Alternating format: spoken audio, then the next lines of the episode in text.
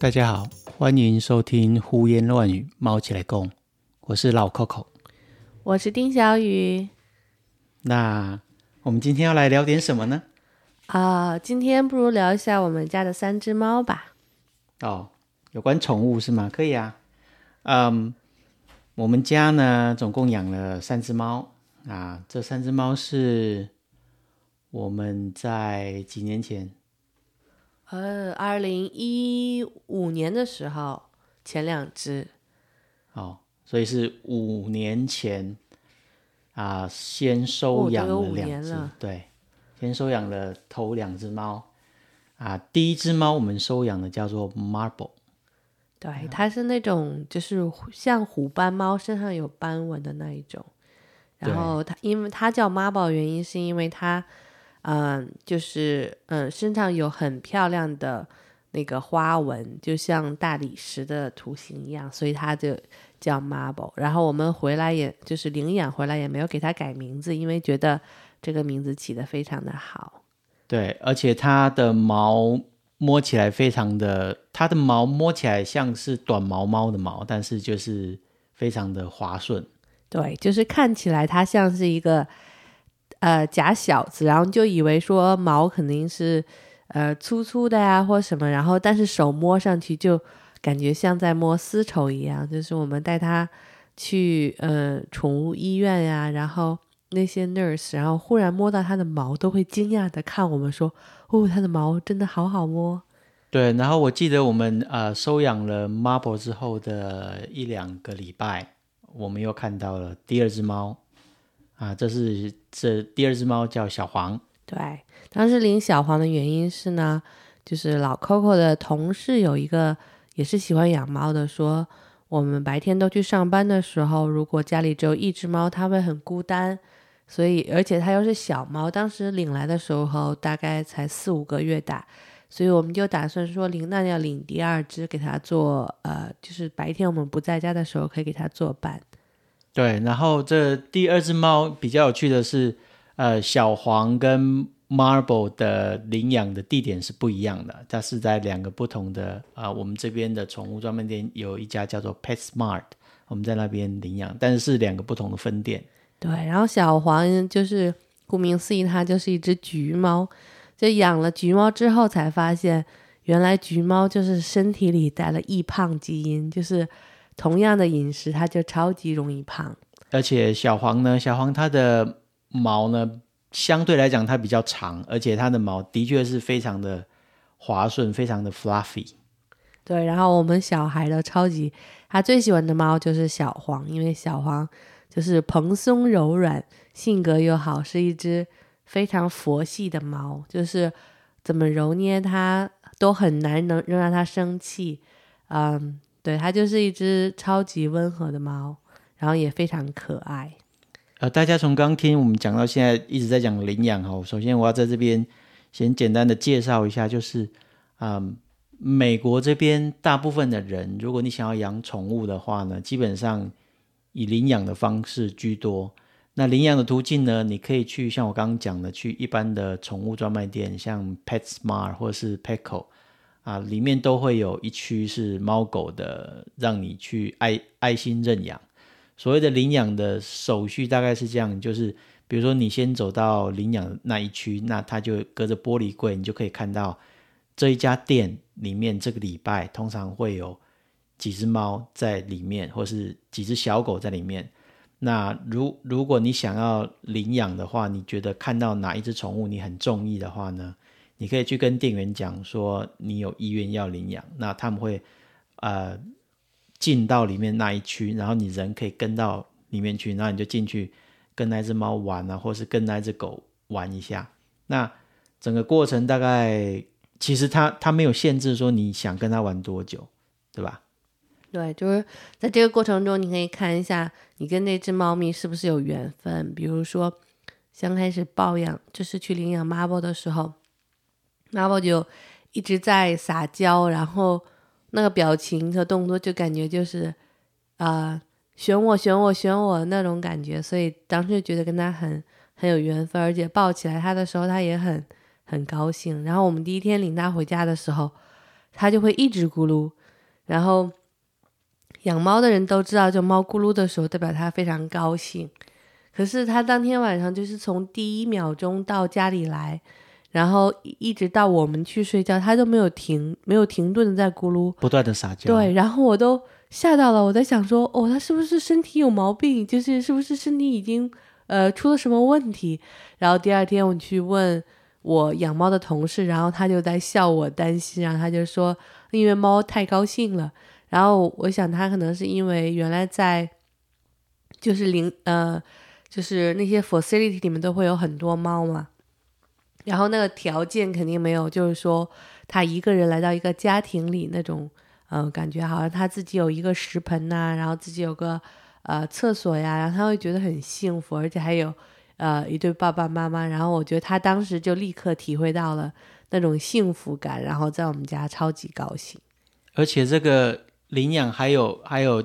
还有接下来的手续就是，呃，当你选定你想要跟你有眼缘的猫之后呢，就是它跟你，你看起来它跟你比较合，或者是你你觉得它的个性你喜欢的这宠物之后呢，接下来就是认养的手续。我记得我们刚开始认养这两只猫的时候，我们的认养费，呃，它所谓的认养费就是你要，因为因为所有的猫从那个呃从从。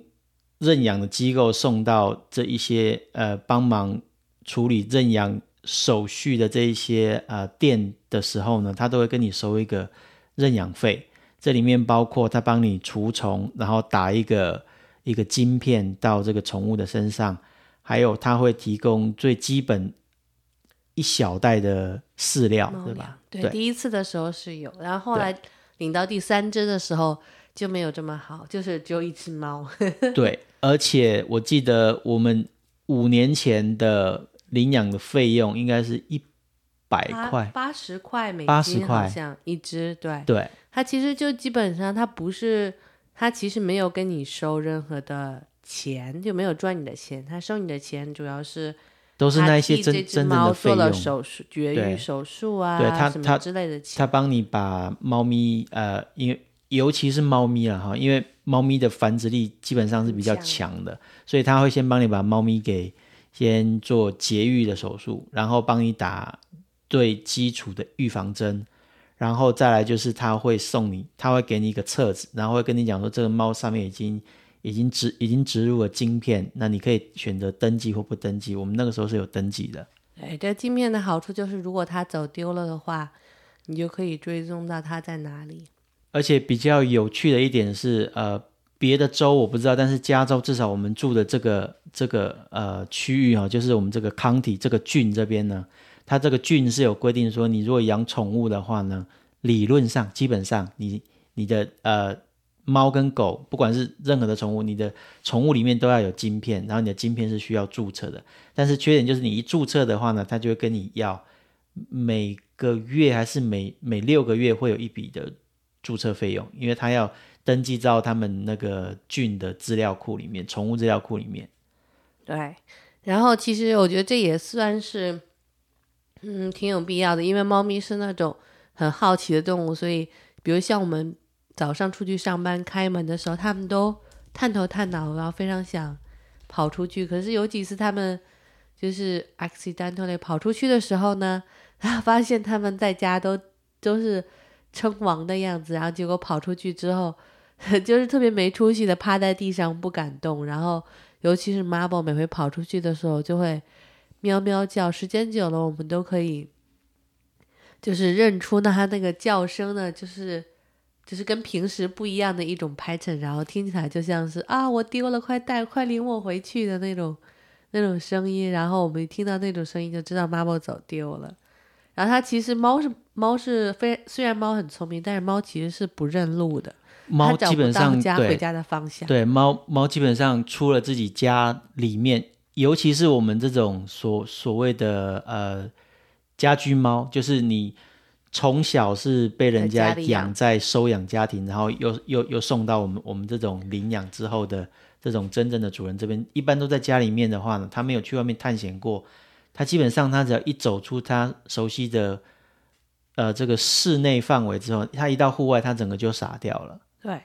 所以就很好笑，就在家就像个机灵鬼，然后出去就变傻蛋的感觉。出去之后就整个人呃，他整个身体就趴的低低的，然后就他走路就非常好像就像就像这样，这他好像脚上面有有有有有千斤重这样慢慢的对，有点像那种匍匐的感觉。对，然后就非常好，就哦，我我不晓得大家知不知道哈，就是我刚刚讲这种家居猫非常容易走丢，但是非常容易走丢的原因，第一个当然是因为它不认识家附近的路，它基本上是有个眼盲的一个趋势。第二个原因是因为呢，它走去它走出去之后，它回不来，它跟狗不一样，它不会闻味道自己回来。那猫咪的一个天性就是，它碰到危险或者它害怕的时候呢，它会蹲低，然后它会按兵不动，它会想要躲起来，所以这会造成。丢掉猫的主人想要找它特别困难，并不是因为猫咪真的已经跑很远了，它有可能只是躲在离你们家的角落里面。对，它可能就离你们家两百公尺，或是就是离离你们家三栋房子的那个小小树小树丛里面，它藏的好好的，但是因为它自己很害怕，它不敢动，但是你又不知道它藏在那边，所以你跑很远去找它，但是它事实上就在你身边。然后据说猫咪就是这种家养的猫咪，如果出去的话会被就是在野外生活的猫咪欺负，所以其实它们如果走丢的话会很惨。有呃，在美国这边呢，哈，在美国这边有另外一派的人呢，是因为大家也知道说，美国这边大部分的房子都很大，有前院后院。如果你后院够大的话呢，有另外一派的人是，他把家居猫呢，他会放养在自己家的后院。意思就是说呢，他可以去后院那边玩，在后院晒晒太阳。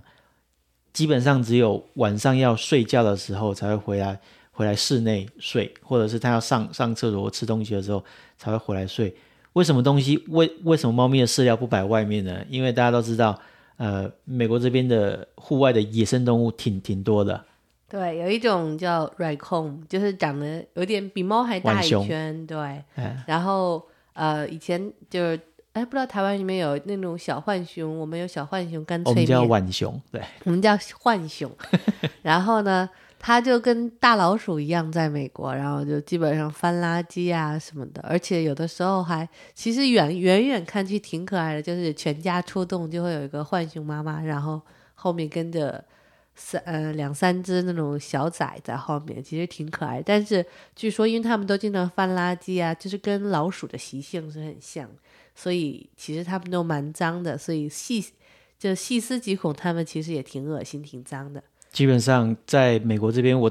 看到在路上看到浣熊的时候呢，我绝对不会有小的时候看卡通的那种啊好可爱的这种感觉。我通常看到它就躲得远远的，因为在这边我就把浣熊等同于大只的老鼠。对，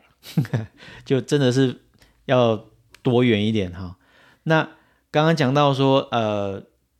领养费的部分，的确，我们领养第第三只猫是我们最近两年，两年吧，对吧？去年而已吧。没有没有，两年。已经想不起来，好像有两年。两年啊，是两年前我们领养的第三只猫叫 Lynx。那他收养它的收养 Lynx 的时候呢，我们的我们的领养费已经涨价了，涨到一百二，好还是一百五？好像是一百五。而且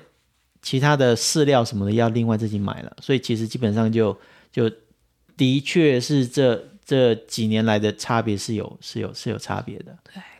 然后 Links 是当时并没有想嗯再领养猫，因为我们家已经有两只了。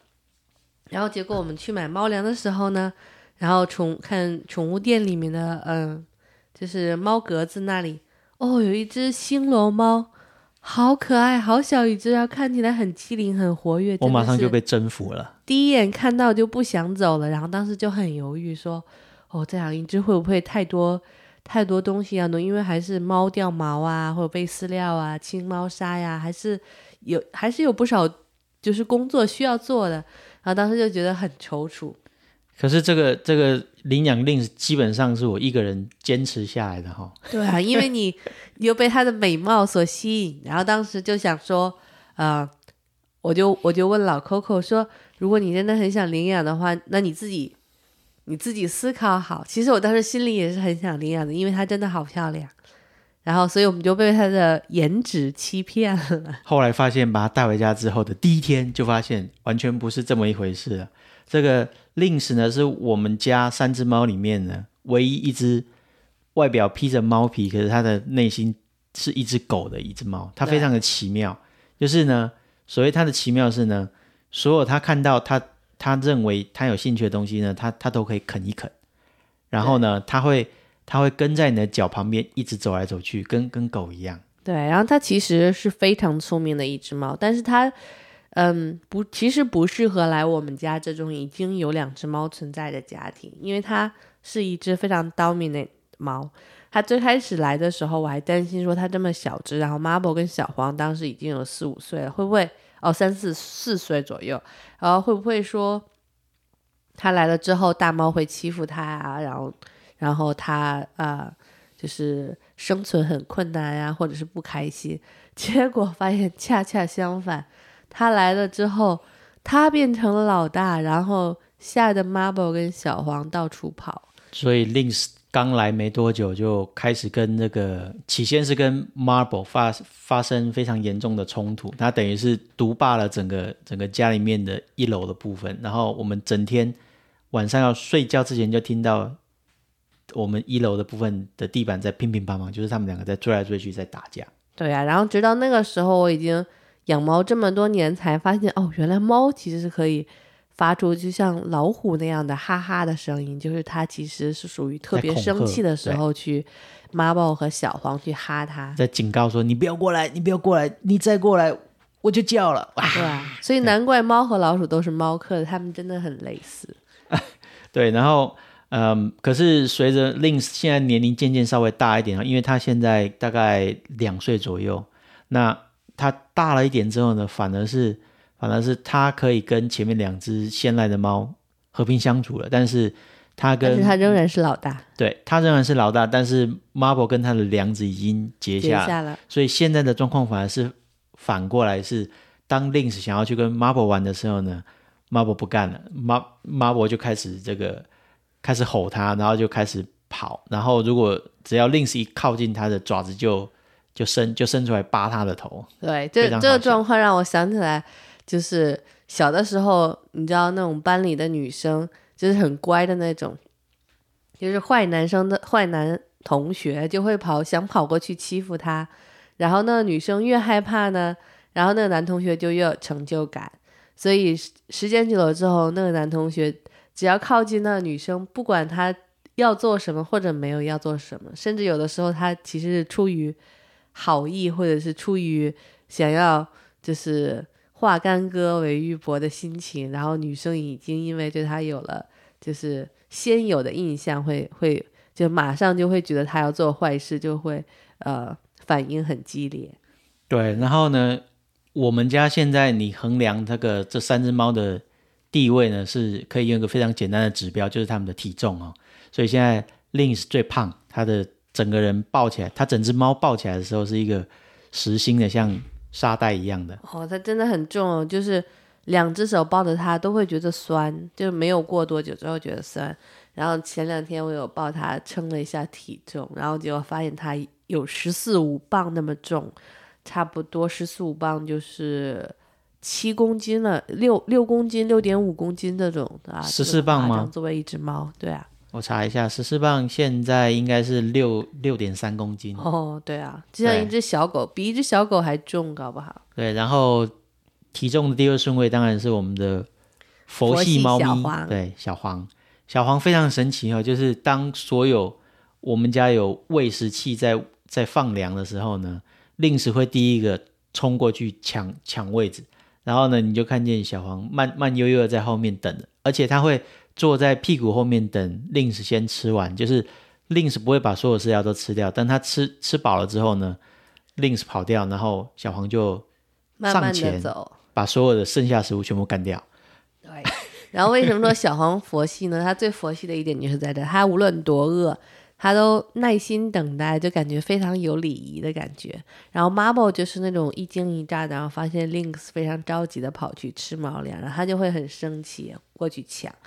然后结果 Marble 就非常着急的吃，然后搞不好吃完了不久，因为吃太快就会吐掉，因为它的肠胃从小就不太好。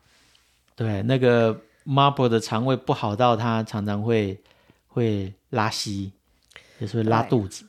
然后，而且因为 Links 现在嗯太 dominant 之后呢，Marble 就经常会抑郁。人家说猫抑郁之后的表现就会有呃 over grooming 啊，然后它就会一直舔它尾巴后面的毛啊，然后或者肩膀上的毛，然后就变秃了一小块。对，其实很可怜的，因为 Marble 也是很可爱的。然后我们也不知道怎么办好，然后查了半查了很多。嗯，网友啊，就是说关于这种状况应该怎么做？就其实我们家这种状况，Marble 还不是最最夸张的。有一些就是家里明明只有一只猫，但它就是心情不好，然后它就会嗯，不光是往地上呃便便，它还会便便到床上或沙发上。所以至少 Marble 只就是它是挑地方，就只便便在猫砂盆附近的地上，所以还是。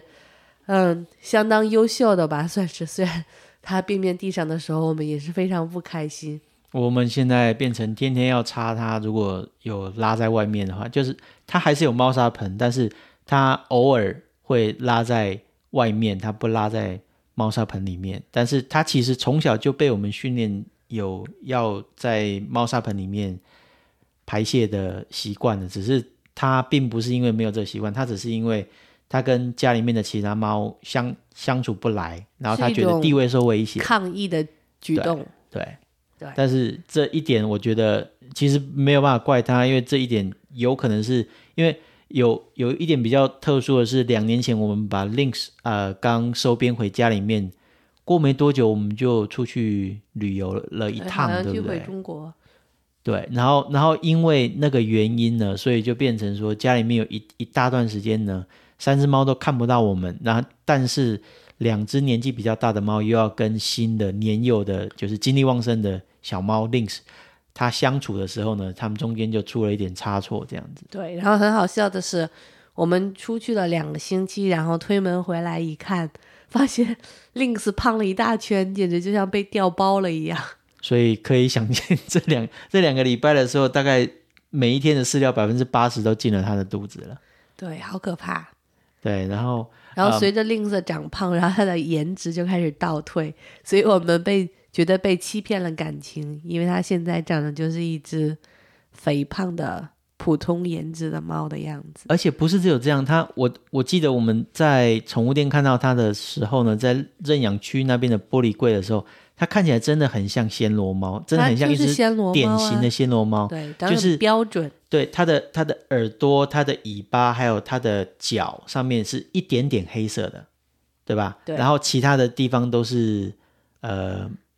不是纯白色，是灰白色的。后背有一点点黑，但现在一点点灰黑灰黑色。现在是后背越来越黑，就是变成灰色的土猫。它已经开始有有有那个。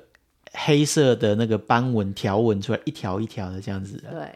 对，那所以就是让让大家知道一下，猫咪小的时候跟它长大的时候的毛色是会换毛的。因为我一般来讲，你你送到这种领养区的猫，如果是小猫的话，应该都是两个月到三个月左右，大概都是呃，它上面会写多少 week，我们一般看到都是十到十二个 week 之后才会送到那一些。宠物店的领养领养区，因为在那之前，它还需要跟妈妈一起喝奶呀什么的。对，但是呃，大概十二十二周的猫其实还非常的小哈，所以它身上的毛基本上跟它成年以后大概半年到一年以后的的毛色基本上是完全不一样的。所以呃，这个就给我们一个教训，就是如果如果我们下次再看到一只非常可爱的小猫的时候，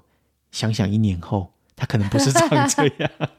不过我想，我们估计也十年，估计十年之内也不会再领养猫，因为这实在是太多只猫在家里了。对，而且我们当初领养的时候，我们的心态是我我，因为我们领养的时候，大概在五年前，我们我们是还没有小孩子的，所以我们那时候就就讲好说，呃，既然把猫咪领养回来，我们就把它当成是家人一样，它陪着我们，那我们也陪着他们，对吧？对对，因为我觉得。呃，因为我我自己之前在台湾的时候，我有领养过两只猫的经验，不，那个应该不能算领养，那个算是买卖下来的，所以应应该是去买回来的猫。那两只都是也都是暹罗猫，对，其实我也发现，就是在中国也是，就是大家养那种纯种猫的比较多，但是在美国的话，大家就比较推崇就是领养代替就是买卖。就是这样的话，因为其实纯种猫它们很多都会有一些，嗯，就是因为它们也算是近亲结婚时就是的爸妈生完的小孩的感觉，所以它会，它会就是呃有一些基因上的呃不优良，会有一些疾病，比如说像扁脸猫，就是那种加菲猫，它的先天它的心脏就会有问题。嗯，其实我我从以前到现在我就一直。不是很喜欢真正去呃看猫咪或狗狗的品种来来决定你要不要收养它，因为我还是像我刚刚讲的，我比较注重的是眼缘哈，就是猫咪，其实宠宠物都一样，你你你跟这只宠物有没有缘分哈？其实你跟它玩玩一下子，或者是你看到它的第一眼感觉，过没几分钟你大概就知道了。那美国这边，我相信也有，你也可以。这跟你挑女朋友的标准一样，哎哎，差不多是这样子哦。对对对，然后呢，我相信在美国这边，你也你也可以找到那种专门在买卖这种比较稀奇古怪的啊，不管是美国短毛猫啊，或者是英国短毛猫，就是那种呃深深深灰色、深蓝色的那种猫，那看起来也也很可爱，或者是一些更稀有的，像看起来像像像那个山猫之类的那种。耳朵非常尖的哦，然后还有还有一些就是就是身上完全没有没有毛的那个是埃及的那一种猫，但是我觉得这种猫第一个是基本上你不会再去去宠物专卖店的那个认养区里面看到，第二个是你你不会真的想要花几百美金，甚至有一些可以贵到上千美金的，然后一只哦小的可以上千美金，然后你。你你你专门去花这个这一笔钱来养它，把它把它带回家，而且它就是，而且你在买卖过程中也也相当于是推崇了，嗯，间接鼓励了这个鼓励的 breed 繁育的行为。其实我觉得是有点残忍的，是非常残忍的。我相信，对，所以我不是很喜欢这样。呃，这个这个买卖。各种品种的猫啊狗啊，我相信在不管在美国或者在台湾都有。但是我觉得在美国这边做的一点比较好是说，至少比如说像狗狗好了，如果你一般在宠物店里面你看到你都不喜欢的话，他们每个礼拜呃每个月吧，每个月或者是每两三个月，这个宠物店都会有一个专门的一个周末，他会告诉你说，你这个周末来，我们有从其他的呃。认养机构他们会签各种其他各种不同你平常看不到的狗狗来让让你挑，如果你你挑你觉得你想要这一只的话，你当场就可以跟他们沟通协调，然后把狗带回去。对对，但是但是呃，讲到狗狗，我就讲到说我小的时候呢，有跟狗狗不好的经验，就是我们家小的时候的工厂，它有这个养这个啊德国狼犬。那个其实是来看看工厂看看门用的，但是你知道小的时候小男生就特别皮嘛，然后狗狗被关在笼子里面呢，我们就会去逗它，就它越它越叫，我们就越站在旁边这样就就跟着逗它。那狗狗被逗就就更生气，因为它已经没有办法被被放被放出来奔跑了，它就而且它很饿。对，然后它它好好像它不是因为饿才才才叫的，它是因为因为狗狗其实是有。活动力，它每天都需要出来跑跑步。那尤其像这种大型犬，如果整天把它关在笼子里面，它不跑的话呢，它精力没有办法发泄。所以它唯一能够做的就是，它看到人它就叫，它叫它其实不是要凶你，它是要叫你放它出去，让让它出去玩，就是跟小孩是一样的。对。然后它看到小孩子在旁边，然后它叫，然后你又在旁边学它，它会它会怒了，你知道吗？然后我我就有一天中午的时候呢，我的阿妈在那边。打扫那个笼子的时候，把狗笼子的门打开，里面两里面两只狗，一只冲出来，然后我我在附近没有非常远的地方玩，然后我就被咬了。我被咬不是被咬到手，我被咬是那一只德国狼犬，整个人冲上来趴到我的头上，对着我的脑袋后方这边咬了一口，感觉它像在咬苹果，刚吃 一口。但是那所以我的头上就有就有伤疤，然后我的腰旁边也有一个伤疤，是它的爪子搭上我的时候稍微去扣到的，对，所以就就有这件事情。那我觉得这个这个意外呢，其实不能不能怪狗狗哈，因为因为我们事后想起来，这其实是小孩子自己白目，就是我。对，然后第二个原因是因为，就是我刚刚讲的，养猫跟养狗不一样的一点就是，狗狗真的是一个精力比较旺盛的动物，它整天需要去去消耗它的体力，不管是大狗小狗都一样。对，其实就是我也挺想养狗的，比如像我从小就会有一个愿望，就是想养一只拉布拉多，然后正好前一阵子拉布拉多拉的多，前一阵子我同事刚好有。刚好有，就是他的嗯狗生了十只小狗仔，然后都是拉布拉多，然后看起来超级可爱。然后他问我要不要，然后我当时真的是忍痛割爱，就是没要，因为真的就是没有那个精力顾小孩，三只猫再加上可以每天去遛狗，然后就觉得呃就是有点干不下来。而且拉布拉多是著了名的，就是它会咬家里面所有会。它可以咬的东西，鞋子啊、沙发啊，然后桌角啊什么，它它都可以啃。对，但是你养宠物的话，你家里的家具啊什么，就不要期待会保存良好，你也不要期待买超级贵的那种家具。但是呢，养养猫有一点好处就是呢，当你沾了猫毛，然后你穿的这一件上面沾了猫毛的 T 恤出去之后呢，所有人都知道你养猫。别人如果家里面也有养猫的话，他就会。会心一笑，心有同感，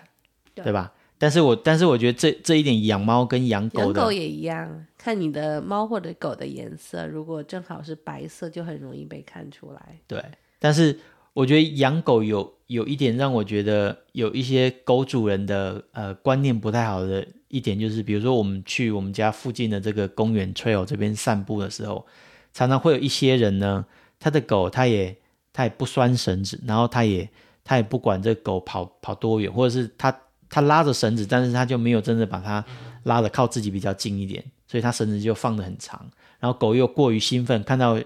新看到比较新的人啊，然后就想要冲冲过去，不管是示好或者是想要怎么样，但是这感觉看起来就不太好。对，然后因为我觉得可能他们自己家的狗就会觉得，嗯，狗很善良啊，我们家的狗又不会不会咬人呐。但是其实对于，就是怕狗，或者是尤其是当狗很大的时候，这样突然跑到呃另外的，就是人身边的时候，还就是从我自己的角度上来讲，还是觉得有点害怕的，是会是会被吓到的。所以我觉得至少在这一点的话呢，因为猫咪第一个它从通常待在家里面，但是猫咪的的的话，如果说家里面有其他的朋友来拜访的话呢，猫咪通常。是不会主动靠过去，就是跳跳到你身上啊，或者是去去舔你的手什么的，基本上是比较少做这件事情。但是我们家的三只猫非常神奇，就是看到陌生人来的时候呢，是会过去在脚边讨摸摸的。对它，但是他们也分人，像我们的朋友来的时候，他们好像就一点都没有认生，然后就马上就融入其中。但是有一次我们家来了三个。呃，修理工就是要来修理水管，结果一开门的时候，他们三只就瞬间蒸发了。然后等修理工呃做完事情走了之后，然后我就一有两只猫，我一直找不到，我就想完蛋了，他们跑出去了。然后我就冲出去，在大街上一直喊他们的名字，然后找了一大圈，结果发现都找不到。然后当时好伤心，结果回。回呃，然后就回到房间来，然后看到角落里就是没找到两只猫，它们在非常隐秘的小角落里，像两只雕像一样团成一个球，然后躲在那边不敢出来。对，这这这非常奇怪。我觉得猫咪比较神奇的一点是呢，它比较能够辨别得出人身上的。不知道是味道还是它对你的那个感觉，就是它 sense 得到，闻得到你身上的荷尔蒙的味道。对它 sense 得到说，哎，你今天来，比如说你是不是这一家人的陌生人，或者是你是这一家人的朋友，他三炮他好像就知道你你跟这一家主人之间的关系是什么，对，然后他才有办法决定说他要用什么样的态度对你。对，说到这里，我想到一个，其实动物都是很聪明的。呃，我不是做科研的吗？对，然后就是有一篇报道，就是说，因为我们做科研的话，会用小老鼠来做一些疾病的模型，来探索新药的开发。然后就是有一篇报道，就是研究说你这个呃 researcher 你是男性还是女性，其实那些老鼠是知道的，因为你进入老鼠房的时候，他们能闻到你身上是雄性还是雌性荷尔蒙的味道。然后如果是男生的话，他们就会比较害怕。然后如果你每天都是男生跑去给他们打针的话，他们就更加的。Stress 就更加有压力，然后心情就会更不好。如果是女生的话，她们就会相对放松一些。啊，是这样吗？对，这是有严格的科学依据研究出来的结果，所以是很神奇的。所以你们你们办公室里面有有 hire 一半男生的同事，一半女生的同事，这样轮流去照去照顾小老鼠吗？那那倒没有啦，但是就是。如果真的是做跟压力相关的实验的话，其实就是就是研究者是男生还是女生，这肯定是会有影响的，会是其中的一个关键因素。对对，那嗯，差不多，我们今天就先聊到这边。好，那我也不晓得说我们接下来的题目是什么，但是呢，呃，我们会持续的找我们觉得有有兴趣的话题。来跟大家聊一聊，好，好，那先这样啦，拜拜，拜拜。